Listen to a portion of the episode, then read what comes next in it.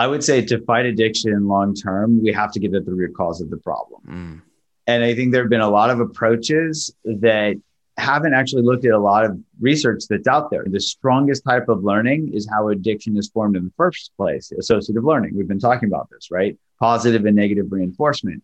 If we're anxious and we uh, snort oxy, we can learn that's how an addiction forms, or we drink alcohol, or we go on social media. All these different addictions form. If we don't treat that root cause of the problem, everything is going to be band aids. So, here I would say whatever will get at that root cause, and there aren't any medications that are specific to that because this process is also critical for learning. So we can't just say, okay, we're going to cut that part in your brain that's critical for learning because then we were not going to learn anything. It's going to be antithetical to survival. I'm Doug Bopst, personal trainer, best-selling author, and entrepreneur, and I'm on a mission to help others become the best version of themselves. So I'd like to welcome you to the Adversity Advantage podcast where we will help you use obstacles, failures, and setbacks to give you that edge needed for success. I'll be interviewing people from all walks of life on how they overcame trials and turned them into triumphs. So please sit back, relax, and get ready to be absolutely blown away by some of the wisdom and stories you're about to hear. Welcome back to another episode of the Adversity Advantage. I'm your host, Doug Bopst. And it's no secret that the pandemic and COVID 19 have exacerbated things like our stress levels, anxiety, worry, and uncertainty. And as a result, there has been a rise in suicide, drug overdose, alcohol sales, and prescription medication to treat mental illness. What's the path forward? What do we do? And what is the real reason we experience anxiety and how can we manage it? My hope is that after today's conversation, you'll have a better understanding of anxiety and worry and how to address each effectively. Today's guest is Dr. Jud Brewer. He is an internationally renowned addiction psychiatrist and neuroscientist. His TED Talk, A Simple Way to Break a Bad Habit, has over 16 million views on YouTube. Dr. Jud is an associate professor at Brown University and is an internationally renowned expert in mindfulness as correlated to addiction. In his latest book, Unwinding Anxiety, Dr. Jud gives step by step instructions on how to understand and manage anxiety in ways that are backed by science, research, and data. There are hundreds of millions of people that struggle with anxiety. My concern is that this number will only continue to rise if we don't learn how to manage it properly and pay attention to its causes. There are numerous myths out there when it comes to what works when it comes to dealing with anxiety. And with that said, today's discussion, I think, will provide you with science based, actionable steps that you can immediately take to understand, manage, and mitigate your anxiety. What I like about Dr. Jud's approach is that it's tactical, efficient, and proactive. Dr. Jud also emphasizes why practicing mindfulness, curiosity, and awareness is the secret sauce when it comes to modifying behavior, changing habits, and managing anxiety. This conversation covers what anxiety is, what causes it, what makes it worse, and how it relates to addiction. Dr. Jud also explains the role that your health, fitness, and lifestyle play into all of this. This episode will help you manage anxiety both short and long term. It will also help you rewire your brain to suppress or end the vicious traps of worry, fear, and anxiety. Dr. Jud is one of the best when it comes to educating, teaching, and sharing on the subjects of habits, anxiety, addiction, and behavior change, and his insights will be a game changer for you. So let's get this conversation going and welcome Dr. Jud Brewer to the Adversity Advantage podcast. Dr. Jud, welcome to the Adversity Advantage podcast. Thanks for having me. Yeah, and you are a, a popular guy now with everything going on with the pandemic and COVID 19 and anxiety rates, depression rates, suicide rates, addiction, everything going through the roof as a result of what's been going on. And we're definitely going to talk about your newest book, Unwinding Anxiety, which is absolutely incredible. We're going to talk about where anxiety comes from. We're going to talk about kind of how to uh, mitigate it, how to stop it, if you will, and and recover so that it doesn't cripple you for the rest of your life. But I think a good place for us to start is I know you've had your bouts with panic attacks and anxiety throughout parts of your life. But what I want to know is over this last year or so, has there been anything that's come up for you where you've been kind of forced to use your own approaches with mindfulness and getting curious and, and that sort of thing to address some form of anxiety or fear or uncertainty that you've dealt with? Yes. the short answer is yes.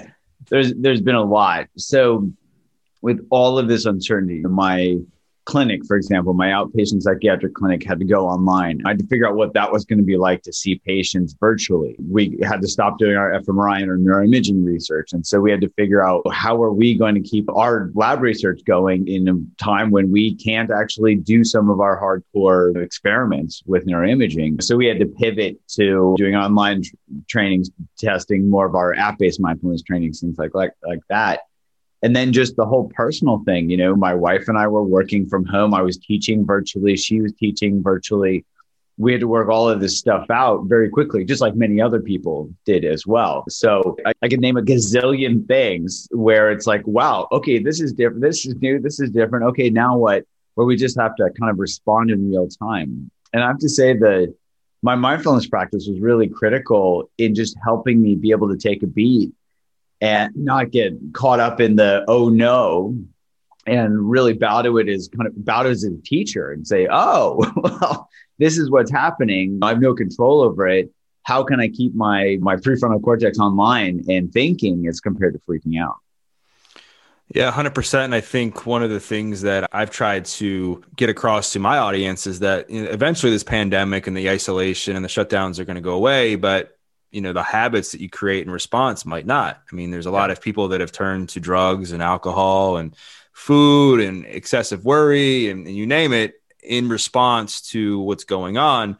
And i think one of the things that you love about mindfulness is the sense that you're forced to change your emotion about the situation and not the situation itself.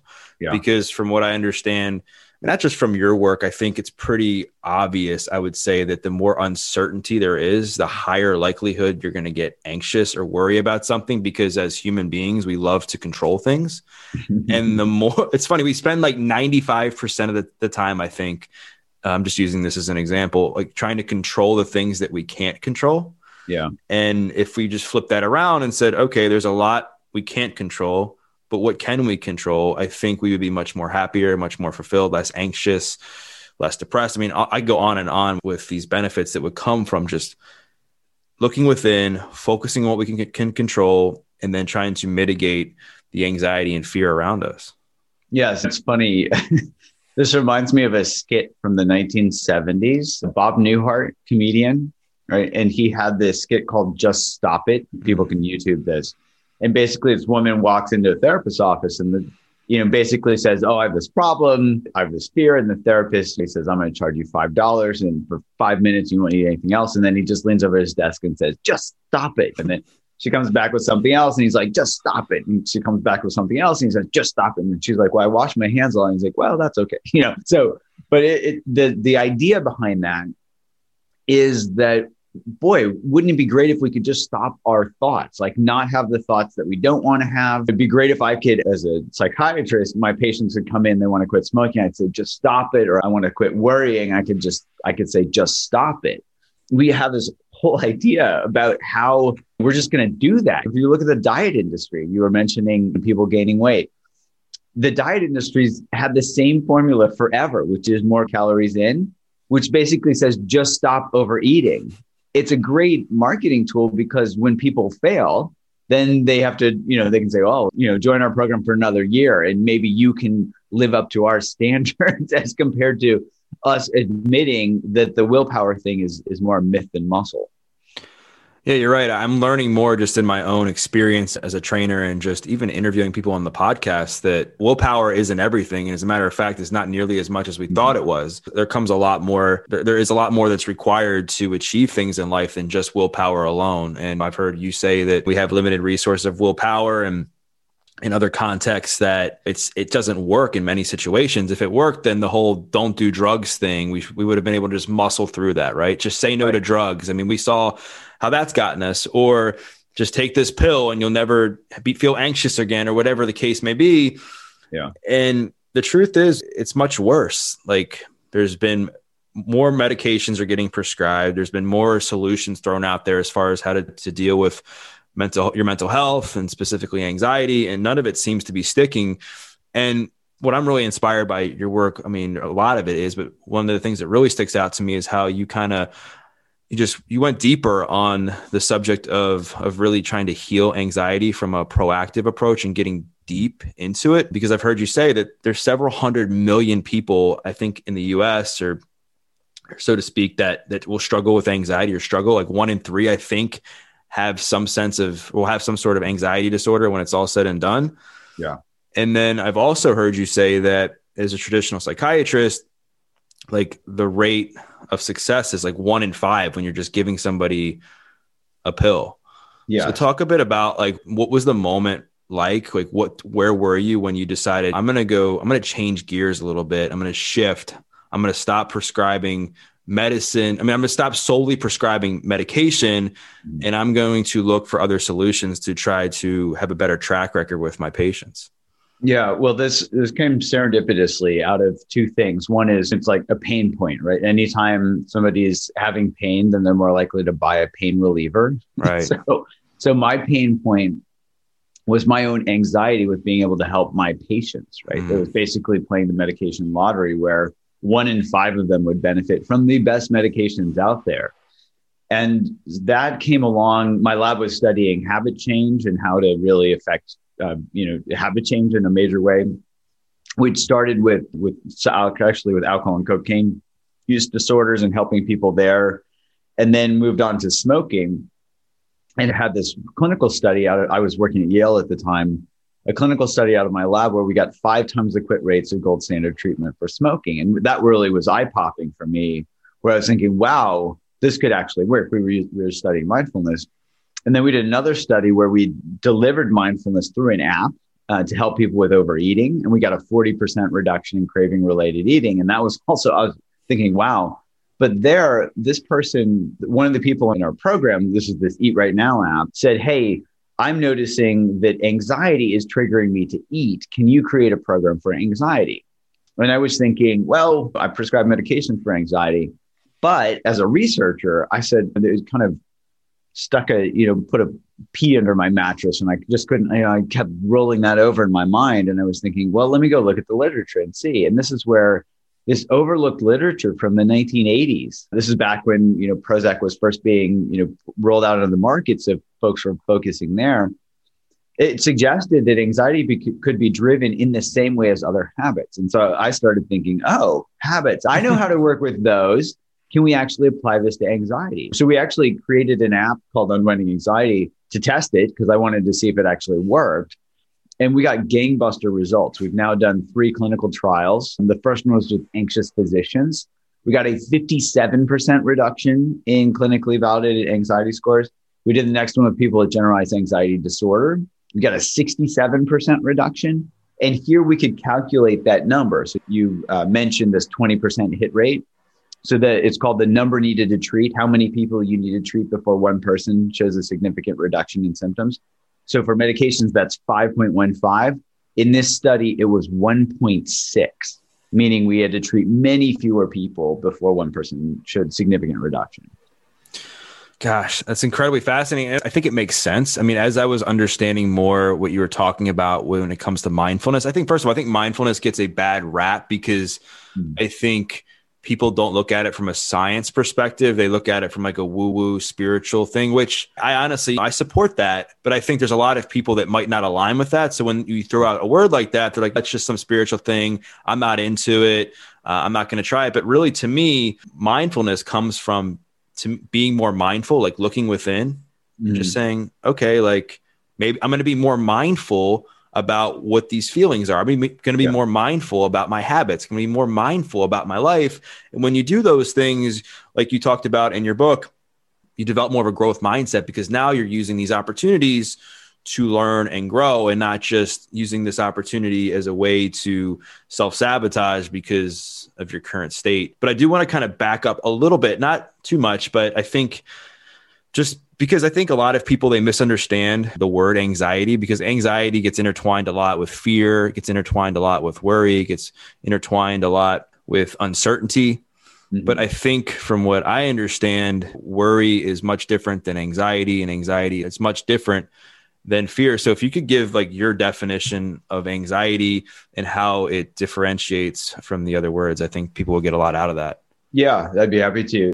If you think of anxiety, I think the standard definition goes something like this feeling of worry, nervousness, or unease about something with an uncertain outcome. So here, I if we zoom in on the word worry, mm. like you're pointing out, worry can be a feeling where I'm right. feeling nervous, I'm feeling worried, and it can also be a verb. I'm worrying, so I worry about something, and like you're saying, those can be separated because a feeling can is different than an action and here it's really helpful to see them in both of their manifestations because you know, for any habit, we need three elements a trigger, a behavior, and a result.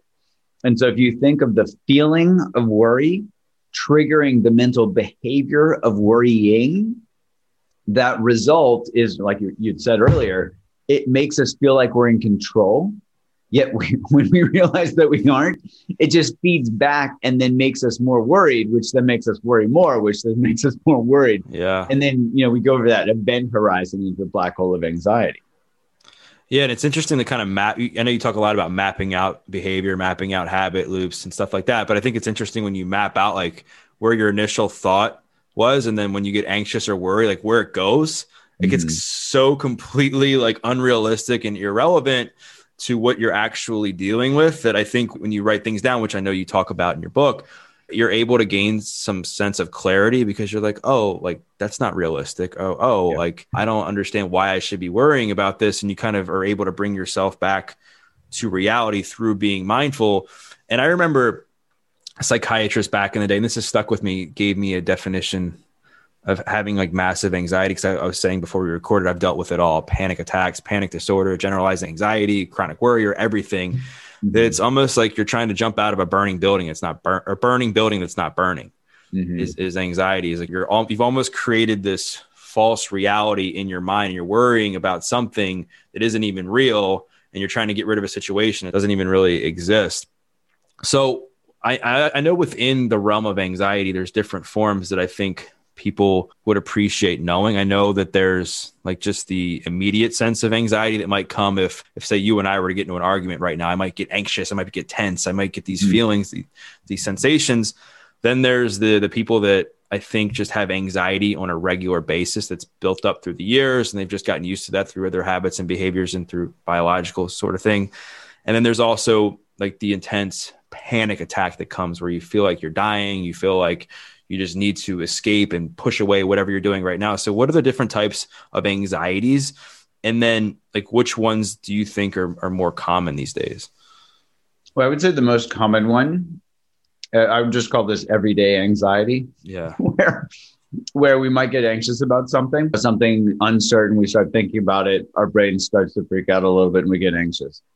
I'm guessing we've all experienced that over the last year, probably more than ever. The I think the numbers that I, I quoted in my book were something like 250% increase in psychological distress just in the last year, like huge spikes in anxiety. So that's something that we all, you know, we all experience.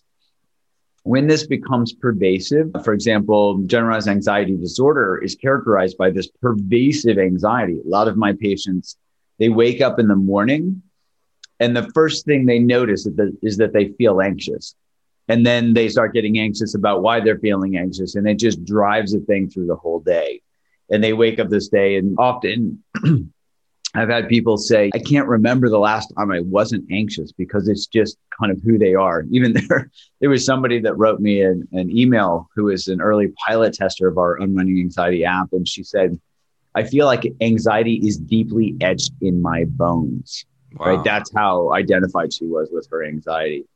So that's you know that's kind of the the anxiety spectrum. With panic, I think the definition is something like wildly unthinking behavior that is driven by anxiety.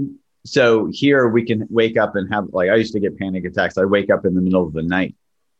So I don't know what it was. I mean, I was in residency training, so I'm sure there was plenty of anxiety there, but we can have a panic attack just come out of the blue and or we can panic where we're kind of anxiety is building and building and suddenly our brain is so offline that we are panicking right and i think there's a big difference and i think what i found to be fascinating with your book is these habit, these anxiety habit loops, if you will. Mm-hmm. And I think, I don't want to say there's not a biological sense to anxiety because I'm sure there is. I don't want to completely discard that. I mean, I, you would obviously know more than me, but I will say that a lot of what you said makes sense. If you're in the habit of consistently worrying and self medicating with substances and self medicating with things that are in the long term not healthy for you, it's going to make you more anxious. Mm-hmm. And I, I would also probably argue that lifestyle plays a massive role in anxiety. We were talking before we recorded. I was like, I guarantee you, on people on my most anxious days, I'll just use me as an example.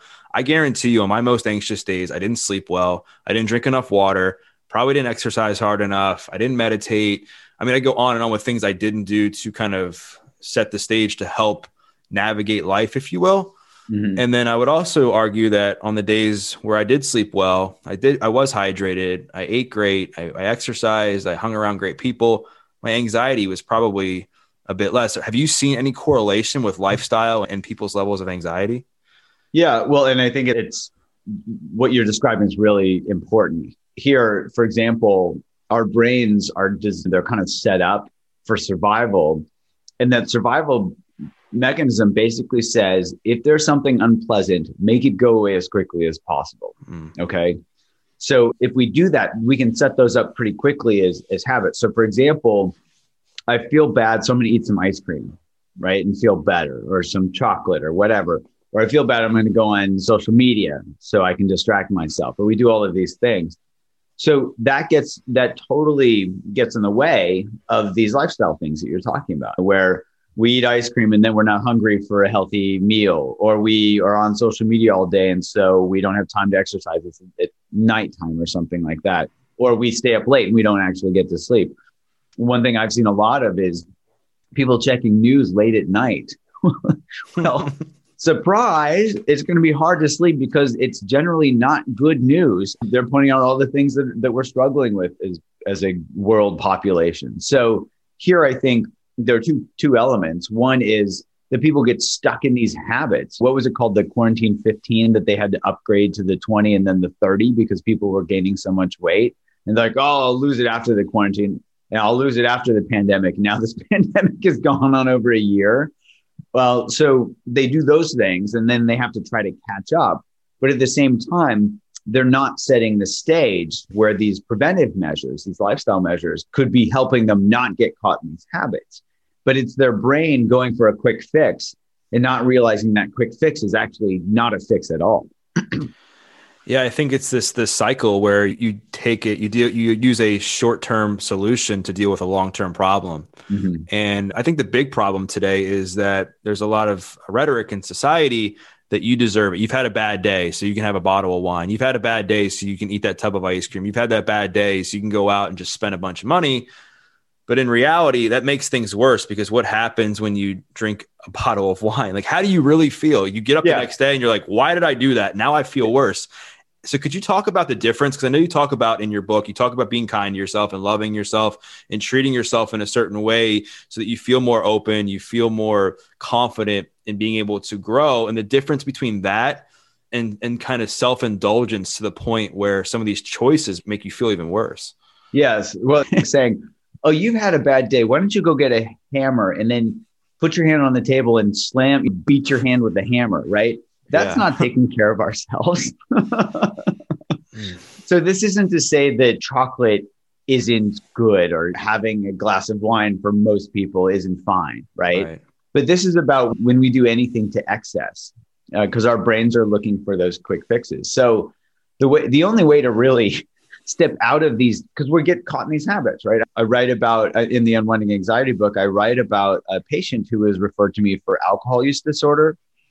And he was using alcohol to medicate his anxiety, where he was anxious, he would drink, and he never made that connection that it was his anxiety that was driving him to drink. He was just, he just ended up drinking a whole lot every day. And then he was getting more anxious because he was getting behind in work and all of this stuff.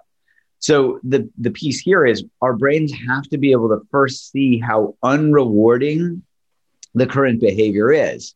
And it's not just, oh, I'm going to magically make ice cream not taste good. No, it doesn't work that way. I'm going to magically not make, you know, mindfulness is going to wave its magic wand and suddenly I won't like chocolate anymore. No, I actually like chocolate more when I pay attention to it than when I don't, when I'm eating it mindlessly. But this is about finding these pleasure plateaus where our brains are going to naturally, if I eat chocolate, I can start to notice when is it enough? And it's surprising how little is enough, right? And so if I want a little pick me up, I can eat one or two squares of, of dark chocolate and really, you know, it's good. I'm done.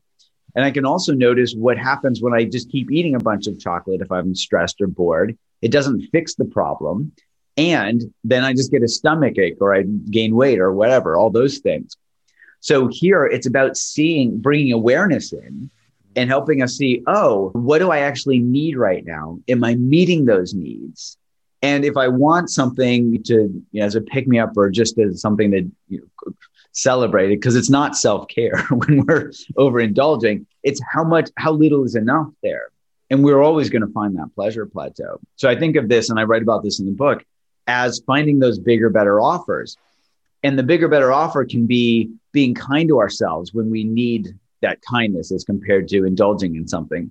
That bigger, better offer could be as simple as not overeating chocolate as compared to just having a few squares of chocolate, for example.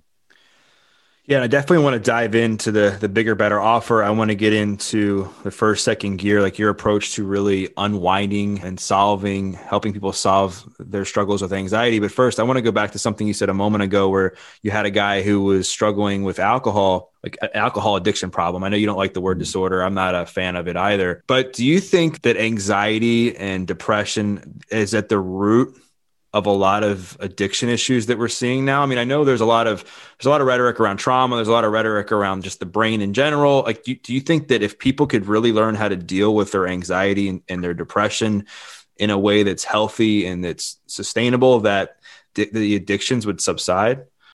We will get you back to this episode of the Adversity Advantage in just one second. But first, wanted to give a quick shout out to Danette May and Earth Echo Foods. Danette was a past guest on the podcast and shared her incredible story and how it inspired her to create her products such as Cacao Bliss, which I take every day, either in my coffee or in a smoothie. It starts with 100% organic cacao beans that are naturally kissed by the sun, maintaining its miraculous health benefits. Then it's blended with turmeric, MCT oil, coconut, Himalayan sea salt, cinnamon, and black pepper for the perfect blend to make you feel the best you ever have. The result? Fall in love with a truly decadent, healthy, guilt free chocolate, removing your cravings, facilitating weight loss, boosting your energy and reducing your inflammation with one simple drink. Not only that, it is friendly to keto, gluten free, paleo, vegan, and vegetarian diets. So go to earthechofoods.com forward slash Doug Bopst. Again, earthechofoods.com forward slash Doug Bopst. Check it out for yourself and learn more about the amazing benefits of Cacao Bliss. And when you enter in the promo code Doug at checkout, you'll get 15% off. Now back to the show. Well, I would say they they drive addiction a lot. Mm. So I I I have an addiction clinic, and the majority, if not almost all of my patients, have comorbid anxiety of some sort and or depression. So those tend to hang out together quite a bit. And so I think if people could learn to work with their anxiety, that would certainly help quite a bit with addiction. It's not every single person, but I would say quite a number of people. Yeah. I mean, because I know from my own experience, is that my habit loop, my anxiety habit loop would be get anxious, snort Oxycontin, feel good in the moment, but then feel like crap later. That was like my habit loop. And it just started, that's how I wired my brain was like, in order to feel good when you're anxious, you have to do a drug. And that just became yeah. my new normal. And then when I mm-hmm. went to jail, I realized, well, I, I didn't have access to the drugs anymore. So I had to figure out, okay, like the anxiety is still there Mm-hmm. The fear is still there. The depression is still there. So how do you deal with it? And thankfully, my cellmate encouraged me to start exercising, and I started to develop these new habit loops. Feel anxious, exercise, feel better about myself long term. And, and, it just in- ingrained these new habits in my mind. And then over time, I started to say, okay, like when I have the confidence now, when I'm feeling emotional or I'm feeling anxious, to choose something that might not initially might not make me feel satisfied right away but afterwards, I'm like, wow, I'm so thankful that I dealt with it in a, in a healthy way. And I know you talk about this in your book. I think you had a, a patient uh, that was struggling with going into the store and eating unhealthy foods. She opted for the fruit instead and and felt so much better, not just because she didn't have that gut bomb from the unhealthy foods, but because she made a choice that she knew she should have made that was in line with the person that she wanted to become. And I, so I definitely, I think now I wanted to go into like, what do you think causes anxiety in itself? Is it genetics? Is it lifestyle choice? I know we talked about that a little bit. Is it just bad behaviors over time? Like in your clinic, what have you seen is the number one cause of people that struggle with chronic anxiety? Yeah, it's, it's, hard to disentangle all those elements. I think yeah. all of them are important. Mm-hmm. But one thing that I like to think about is genetics, for example. They can, for some people, they win the genetic lottery, so they're less and they're just chill all the time, no matter what. I'm sure we've all met those people. And then there's the rest of us. But nobody has control over their genes. So whether it's genetic or not, I actually kind of place that off to the side because that's not something I can help somebody with. Right. Um, down the road, we might have more genetically based medications, but that's years and years down the road. Right now, in my clinic, I've got somebody that's anxious. They might be genetically predisposed or whatnot. I have no control over that, nor do they. But what everybody has some say in is how they relate to their own minds. So if I can train my patients to, to be able to see how their minds work and all the contributions they're making to feeding that anxiety, that's a place where they can make real progress. Right. And I think that's a really bold approach. And I think it's why it's not only bold, but I think it's necessary because there's a lot we can't control. And mm-hmm. if there mm-hmm. something biologically going on and we just tend to focus on just that, we're going to be feeling even more anxious because we're going to be wondering why it's not getting better because we can't, there's no way for us to fix whatever it is might be going on. And then you couple that with these medications that are being given out that you know have a 20% success rate and have side effects of their own plus i think at least for me personally there's some sense of shame that comes with taking medication at times because yeah, you're like why do i have to take a pill to deal with my anxiety? Why do i take this to deal with my depression? Why can't it just go away? Or why can't i just do it on my own? So all of that just makes everything much worse. So before we get into like your approach to solving anxiety. I know you also talk about some myths, I guess, in the book and what people are told that they can do to solve anxiety, which in the long run doesn't doesn't work. So, what do you think are, are, are the few of the things that people are or have been told consistently on how to deal with their anxiety that just isn't true?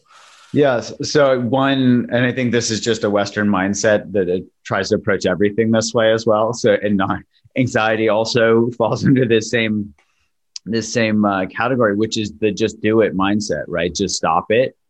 So, oh, you're worried, just stop worrying and just relax. It'd be great if we could just tell ourselves to relax and then we could relax. It's almost like when our when we're we were I don't know if you ever had this as a kid, but the, the kid's anxious and then the parent says, "Hey, will you just relax?" and then the mm. kid gets more anxious. Yeah.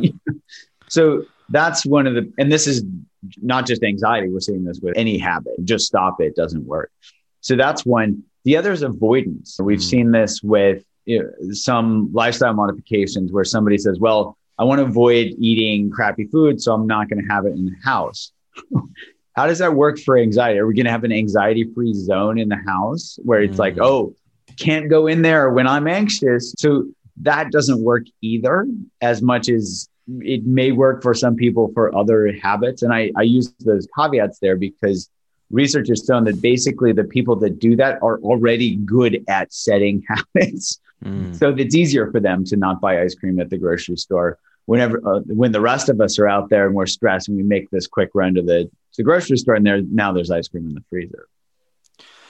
Yeah, I mean, I, I, mean, I just in my own. I speak from my own experience. When I was when I'm feeling anxious and someone just says, "Just breathe" or "Just stop it," it's like I can't like I'm so tr- triggered or in that fight or flight mode that it's incredibly challenging for me to kind of think about anything other than what's in front of me and the anxiety and my anxiety habit loop, if you will. I was thinking about it as I was listening to your book and as I was just kind of researching you. It's like get anxious, whether it's something at work or something happens to me personally, and then I worry and I hyper focus mm-hmm. on it. Yeah. And then I think that because I'm worrying about something that I'm actually solving it because I'm like trying to figure out the solution when in reality, what I'm worrying about is something more than likely I can't control. So I'm never going to solve it. Yes. And, and then it becomes, well, you feel more anxious, you're depleted. You're like, why am I in this cycle? There's all this shame. And so I, I want to now get into your approach to getting through these habit loops and rewiring your brain so it's better suited to manage anxiety so I want to kind of start from the basics because I like how you like I think first of all people we, we, especially people who struggle with anxiety we tend to want stuff right now. We want our anxiety to go away yesterday. We want things now. We want things we, we want to be able to control things now. We want to feel some sense of certainty now. And it's not like that. So i like how you, you have a found like a, an approach that's built off of foundation. It's about becoming aware first then becoming even more aware and then mm-hmm. kind of taking action to kind of redefine how you attach a certain behavior to an emotion. Mm-hmm. So let's talk about it. Say I'm a patient and I'm coming to you and I'm just saying, Hey, Dr. Jud, I'm really struggling with anxiety every day. I can't seem to stop worrying. I don't know what's wrong with me. I feel like crap every day. I'm not sleeping. How are you going to help me unpack what I have going on? The first thing I would do is, and I used to do this, I'd pull out a blank piece of paper in my clinic with my patients and I just write trigger behavior result down. We've actually um, made a free PDF. I think it's just uh, mapmyhabit.com. Anybody can download this. So that's what I would do is I would print out that worksheet and hand it to them. And I would say, okay, what are your triggers? If the behavior, what's the behavior? Is it worry? Is it avoidance? What's that behavior? And then what's the result of that? So if we even just walk through that, how would, if we were filling out that, that questionnaire together, how would you fill that out? I guess trigger would be maybe say a client cancels on me for my training business. Yeah. Then the behavior would be like worry about how I'm going to make money. Mm-hmm. And then the reward would be I would feel even more anxious because now I've taken more time out of my day where I could have been spent being proactive about solving the problem and worrying about something I couldn't control. And then, and that just becomes this toxic cycle. And then I end up becoming tired because my brain has just used up a lot of this cognitive and emotional energy worrying about something I can't control. And it, it just goes down this crazy rabbit hole. Yeah. So you're pointing out so beautiful mapping, and you're also pointing out how it feeds back. That result feeds back and triggers more anxiety, and so that it becomes the loop. So that's really the first step. The second step that I would take with you is then I would send you home from my office and I would say, map out these habit loops and focus in on what you're actually getting from the behavior. You already described it, but so you talked about um, wasting energy and time. This isn't actually solving the problem, right. right? Because worrying about getting more clients is different than you being calm, being creative, and saying, okay, patient canceled or client canceled. Oh, what can I do to whatever solve that problem, whatever the mm. problem is? So here, this is the second step that I talk about in the book is about helping to tap into this reward-based learning system in our brain. The only way to change a behavior, for example, worrying, is to see how unrewarding it is. Right. And so I'd have people really focus in on what are you getting from the worrying and asking that question what am I getting from this? Right. Not just intellectually, but also directly experientially. So they would see, oh, it's not solving the problem and it's making my anxiety worse, just using your hypothetical as an example. Right, right, right. So from there, the nice thing is you were talking about what's actionable, right? Well, the action comes from our brain getting disenchanted with the old behavior. We can't kind of force something else in, wedge the door open if the closet's full. We have to pull we have to pull out that gunk out and clean out the closet. The nice thing is our brain will naturally clean the closet through us seeing how unhelpful that stuff is that's in the closet already. So if we're like, "Oh, this is junk. Why do I have it in here?" Will naturally pull it out. That's what our brain does. We did a study with eating, for example, with this Eat Right Now app, and we found that helping people pay attention as they were overeating, within 10 times of people doing that, they cleaned out that mental closet. And that reward value dropped so far down that they actually stopped overeating. And we could watch that behavior change from overeating to not overeating simply by having them really pay attention as they were doing that. So that's that cleaning out of the mental closet that comes with step two. which then opens up the door for us to put new stuff in the closet that's actually helpful. It's like, oh, new sports equipment. You know, when the old realized that the ab machine or whatever we had in there wasn't actually helping us get good abs. Oh, I need to see a trainer instead of buy an ab machine.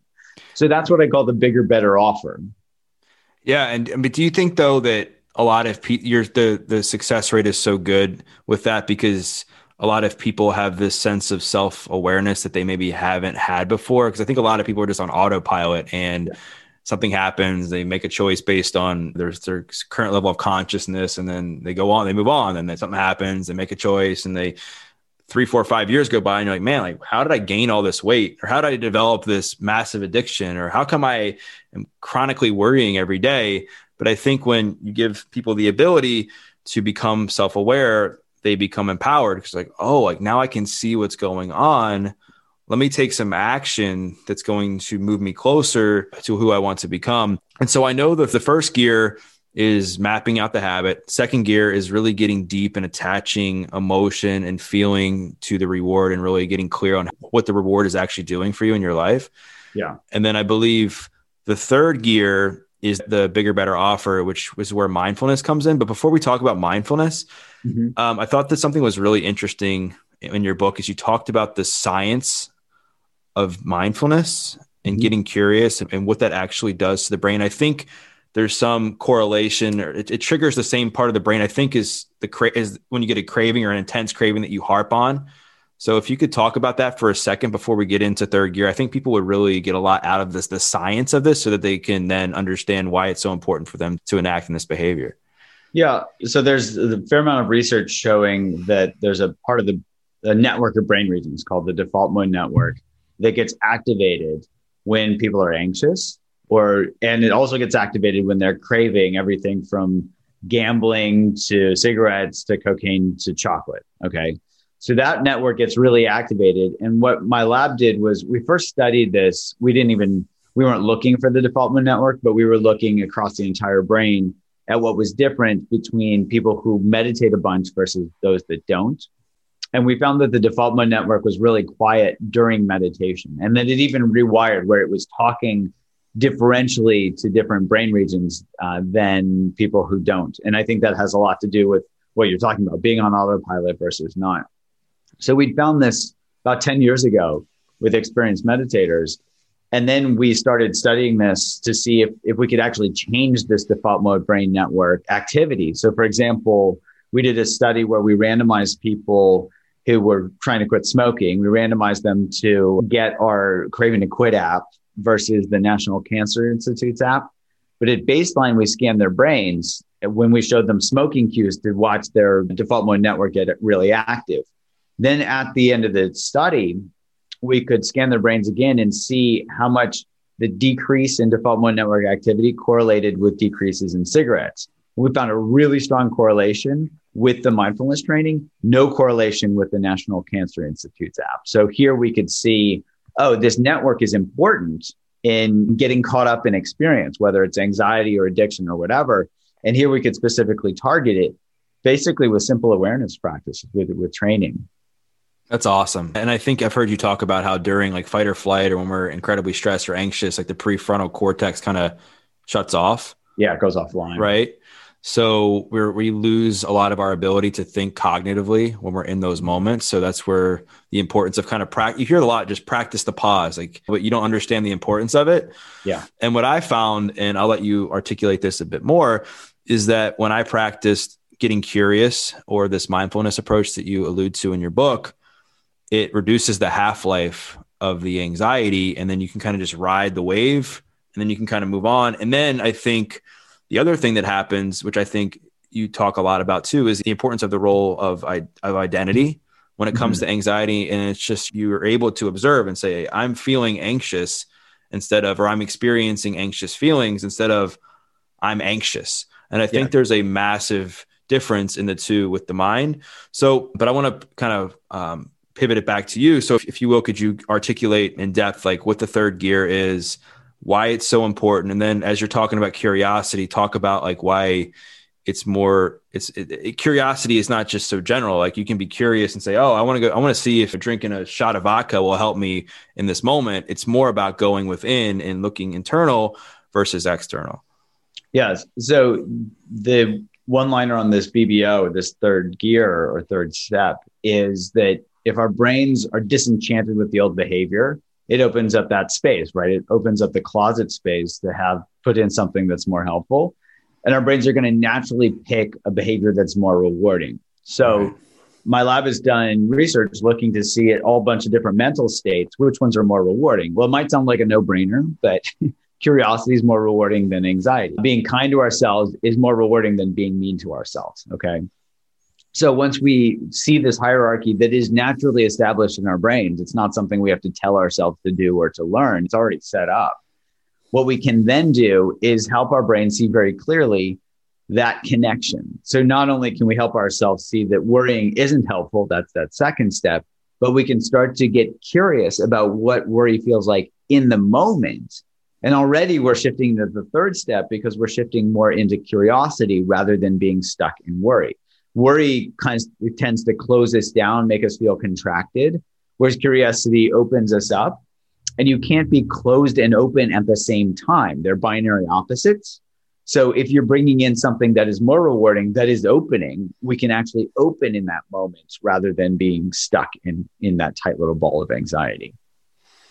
Yeah, and I think it allows us to kind of pivot more into the sense of, of, a growth mindset, which we hear a lot about these days. It's a buzzword, right? And yeah. but I think the way you put it in the book, when you actually describe it, you're saying, okay, how does your body feel when you're looking to grow and evolve and open to making a different choice that will better will better yourself you feel very open you feel very i mean i felt happy i felt this sense of peace and then you were like well how do you feel when you're closed off and you want to stay in that same rut well you feel like crap I mean, it's pretty, I mean, when you put it like that, it's obvious. But I yes. think when we're in those moments, it's kind of hard to think about, which I think is why taking this step back and being, getting curious about what you're feeling or the emotions or the situation and then saying oh okay like i can understand why i might be feeling a little bit anxious right now like i had someone cancel on me and so that my habit or i'm thinking that if someone cancels on me that every client's going to cancel on me. So therefore i'm going to blah blah blah blah and then you can understand why you're feeling that way. And then you start to say well is that real? You start to ask yourself more questions. Is that realistic?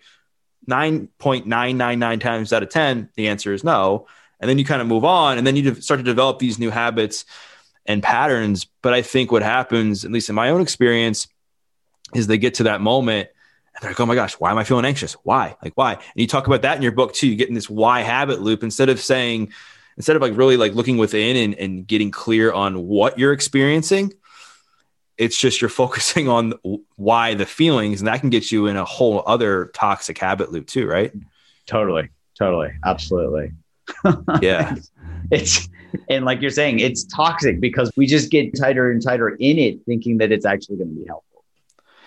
Yeah, I mean, 100%. So, one of the things I, I, wanted to ask too is we've kind of gone into the importance of being mindful, becoming aware, and changing our habits as a result of anxiety. Is there anything in your research or even in your own life that you do just on a regular basis that, that helps mitigate your anxiety and kind of puts the shield up to kind of help guard you from the the stressors and uncertainties of life like other than mindfulness yourself like is it exercise nutrition like is there any, what else do you do i would say the and, and just to be clear about mindfulness because like you were saying it can be it can seem like this candles and incense and rainbows and unicorn stuff to people i actually if we drill down into what it is it's really about awareness and mm-hmm. curiosity, right? So for anybody that's wondering what what are they talking about in terms of mindfulness, let's, we can throw that word out the window. We say, okay, awareness and curiosity. So I think of curiosity as my as all of our superpowers, right? Curiosity is just so helpful in this way. And what it does, getting your question, is it can help me see really clearly what does make me feel good. So, for example, exercise If there's a clear correlation in my life and tons of science. We don't even need the science here. If we all look at this ourselves, exercise feels pretty darn good. When I don't exercise, I feel less good. And so here I can just compare those two and find a bigger, better offer. but I have to be aware to do that, right? I have to be able to make that connection. The same is true for kindness. When I beat myself up or judge myself, oh no, why did I do that? If I can get curious and notice the difference between that and being kind to myself, oh, which one feels better? No brainer, kindness. So what do I do? What correlations have I found through that curiosity? One is as food. I, I find that when I eat junk food, and I'm actually mostly vegan now, just noticing that when I cut out dairy, for example, mm. I would have this chronic Achilles tendonitis and it went away. And, and I tried everything. So I'm even noticing the correlation between physical health and my diet. And for everybody, it's individual, but they have to pay attention and see what's helpful for them. So food intake is important, exercise is important. These are all the things that everybody recommends that we should do. But for me, I don't have to force myself to do it. And I would challenge anybody. I would say, you don't have to force yourself to do anything as long as you pay attention and you see the clear cause and effect relationship, your brain will naturally do it for you.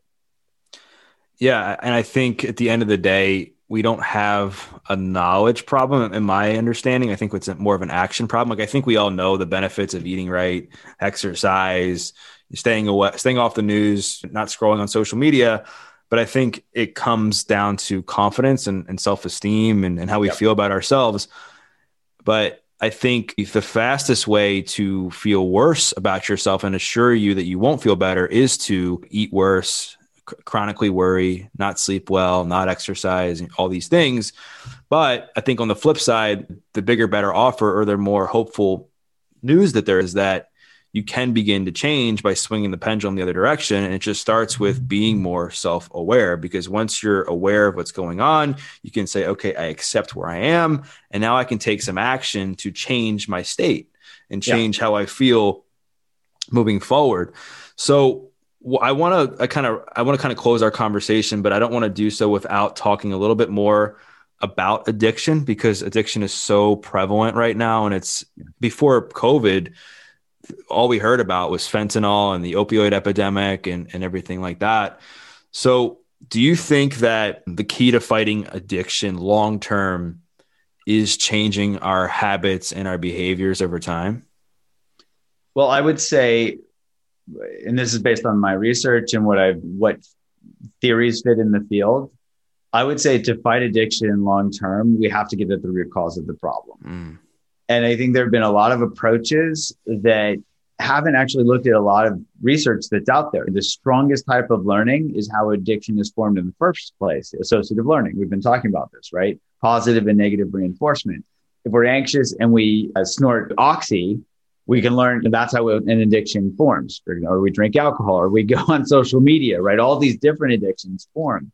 If we don't treat that root cause of the problem, everything is going to be band aids.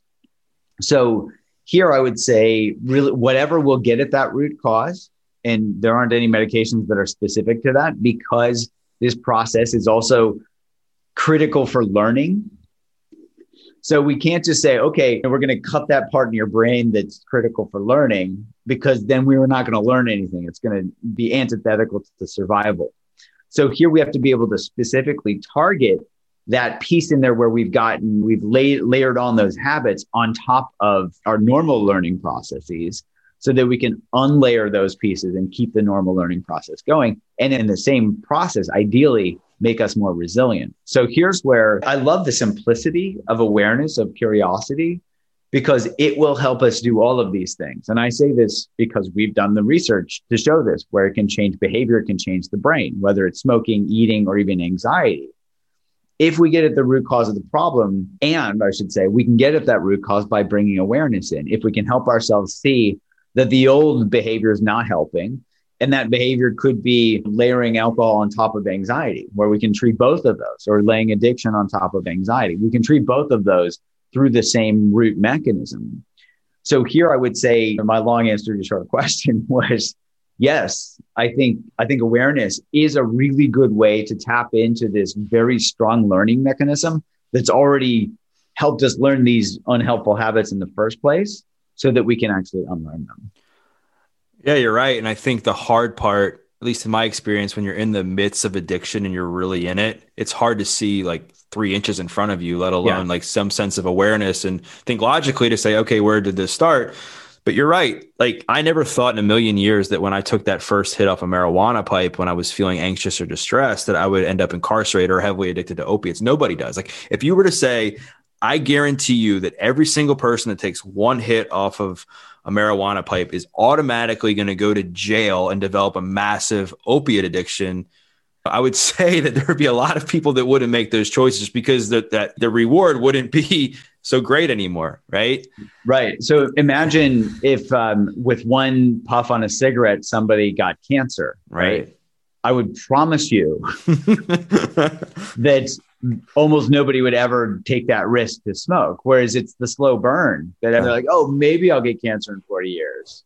You know, because they want that immediate, and it all starts when they're in teenagers, unfortunately. Yeah, and you stack these habits, right? You can stack good habits, or you can stack bad habits. And I know in my experience and many others, you start to stack these bad habits, and then over time, it creates this humongous snowball that's incredibly challenging to unwind and unpack, if you will. And then it just becomes harder and harder the older you get. And I think the hardest thing is once you get off the drugs, it's like, okay, now you got to deal with why you chose to use them in the first place. Like you were saying, like, what's the root cause? Like yeah. it's easy. I mean, I don't want to say it's easy. It's incredibly hard to get sober and into recovery. But I think the more challenging part comes to when you have to look at yourself in the mirror and the masks are off and it's just you and you and you got to say okay like here i am i have nothing to self-medicate with i got nothing to numb, numb the pain what am i going to do to help me deal with who i am and the problem i think is people end up turning to food sugar cigarettes other addictions yeah. and like you say the habit loop is still there you're not getting yeah. out of that habit loop it's still you're having discomfort instant gratification, feel good in the near term, feel like crap in the long term. And then that just completely that stacks itself too. Yeah. Well, case in point, I have a number of patients who go into rehab or they're referred to me after rehab. So they've been, you know, whether it's alcohol or drug or whatever, they've been out of their environment for weeks or even months at a time. And they come back into their environment and they've, you know, they've been like, oh, rehab was no problem. Well, they didn't have access nor were they in the situations that triggered them to use or drink. So they come back into their normal situations. And if they haven't learned to work with their minds, they're just going to be bombarded. Yeah. Yeah, you're right. And I think, you know, you talk about in the book that one of the the myths, if you will, is changing the environment, mm-hmm. which I mean, I, in my experience, I think there's been a lot of there's a lot of importance in my life to changing who I surrounded myself with and my habits. But I don't think that's what you're talking about. I think it's more like you can't just eliminate everything around your life and live in a ba- live in your bathroom the rest of your life, and then ex- expect to be able to kind of live sustainably. You have to learn to deal with the emotions. You have to learn to deal with life in a way that's conducive to the person that you want to be in the future. And yeah, imagine um, you know trying to explain to your boss, okay, I'm going to work remotely for the rest of my life from my bathroom. Yeah. you know, and they're like, can you at least use a virtual background? Yeah. Know, so like you're yeah. toilet. You know, yeah. It's not going to work that way. Well, well and, that, and with COVID 19, I mean, the, the one of the things that I've been more vocal about is take what you believe about the pandemic out. Like, I'm not talking about that. I'm saying, well, what can you control? How mm-hmm. can you improve your mental health? How can you thrive during isolation? What can you do during this time to improve the way you feel about yourself? What are some things that you can look in, in internal at and say, okay, I can use this as an opportunity to grow? I know you talk about that a lot because I think then people, again, they feel empowered. They're like, wow, there's actually something here I can work with, something I can do about it versus just focusing on the external and uncertainty. And we know that fear plus uncertainty exacerbates anxiety. Like that's the recipe for anxiety is fear plus uncertainty. And the higher the uncertainty, the higher the fear, the greater the anxiety. But I think the cure, if you will, is the curiosity because now you're able to look at what is certain. What can you find out about yourself in order mm-hmm. to alleviate some of that? So, my very last question, then I'll, I'll let you go, is you got the book Unwinding Anxiety. Why do you think it's so important for people to unwind anxiety instead of just trying to instantly like untangle a knot within a few seconds? That's a great question. So if we instantly try to untangle a knot, we are invariably going to pull it tighter. and what we have to do really is be able to look at that knot and see where the ends are and see where the tightness is, so to speak. And that can take more than a second. So we've got to look beyond the instant gratification of, oh, I'm going to pull on this knot and help us see, oops, I pulled on it. It's now tighter, right? These are all of our unhelpful you know, compensatory habit loops on top of the anxiety. And then we have to be able to see, oh, if I step back and I look at this knot carefully, if I understand it, right? The analogy is understanding how our minds work. Hmm. That's when we can untangle the knot. That's when we can work with our minds. Awesome. Well, Dr. Jud, that was a phenomenal answer. And I think it's so true because I mean, I just take a cell phone cord, for instance. I mean, I'm sure many people listening to this have experienced it. If it's all knotted up in your mind, you're like, just Doug, just take your time, slowly unwind it. And then I'm like, no, I can do this. And I manhandle it. And I'm like, dang it, this is even tighter than it was. And then I'm like, now I need a listen? new cord. yeah. Why did I just listen to myself in the first place? So I, I greatly appreciate you coming on and talking all things anxiety, addiction, habits, kind of how to, to unpack everything kind of you know also sharing some truths about like what's actually factual when it comes to dealing with anxiety and, and moving forward and I, I, think a lot of people are going to get a lot out of this conversation because people are struggling right now I mean, people mm-hmm. are, are having a hard time and i think there's a lot of misnomers out there if you will about how to deal with things and i think having somebody on here who this is your bread and butter. This is your neuroscientist, your researcher, your psychiatrist in this field. And so there's a lot of credibility for what you do. And I'm incredibly inspired and honored to have, have, had this conversation. So if people can want to find out more about what you have going on, I know the book is obviously available wherever books are sold, but where else can people, if they want to look up what you got going on, where can they find more about you? Yeah. So the apps, for example, that I mentioned, they're all publicly available. Anybody can download them. Uh, they can find all of information about all this stuff. And we also have free resources on my website, which is drjud.com, D-R-J-U-D.com. So that's probably a good place for folks to look. Awesome. Well, I will make sure to plug all that stuff in the show notes and let people know where to find you. Y'all definitely need to go buy his book. I listened to it. I was fascinated and blown away. And it really gets in like into the weeds on how you can deal with anxiety from the root cause up, and then also identifies kind of a, a slow but sustainable approach to be able to unwind and, and, deal with your anxiety in a way that you'll be able to use for the rest of your life. So, just like many of these episodes, I encourage you all to have a pen and paper and press pause, if you will, if you need to, or listen to it for a second time and jot down some notes, maybe some takeaways, because I think it's going to be a lot in this that is going to help you be able to better deal with stress, better deal with anxiety, or any other bad habits that you end up getting yourself into.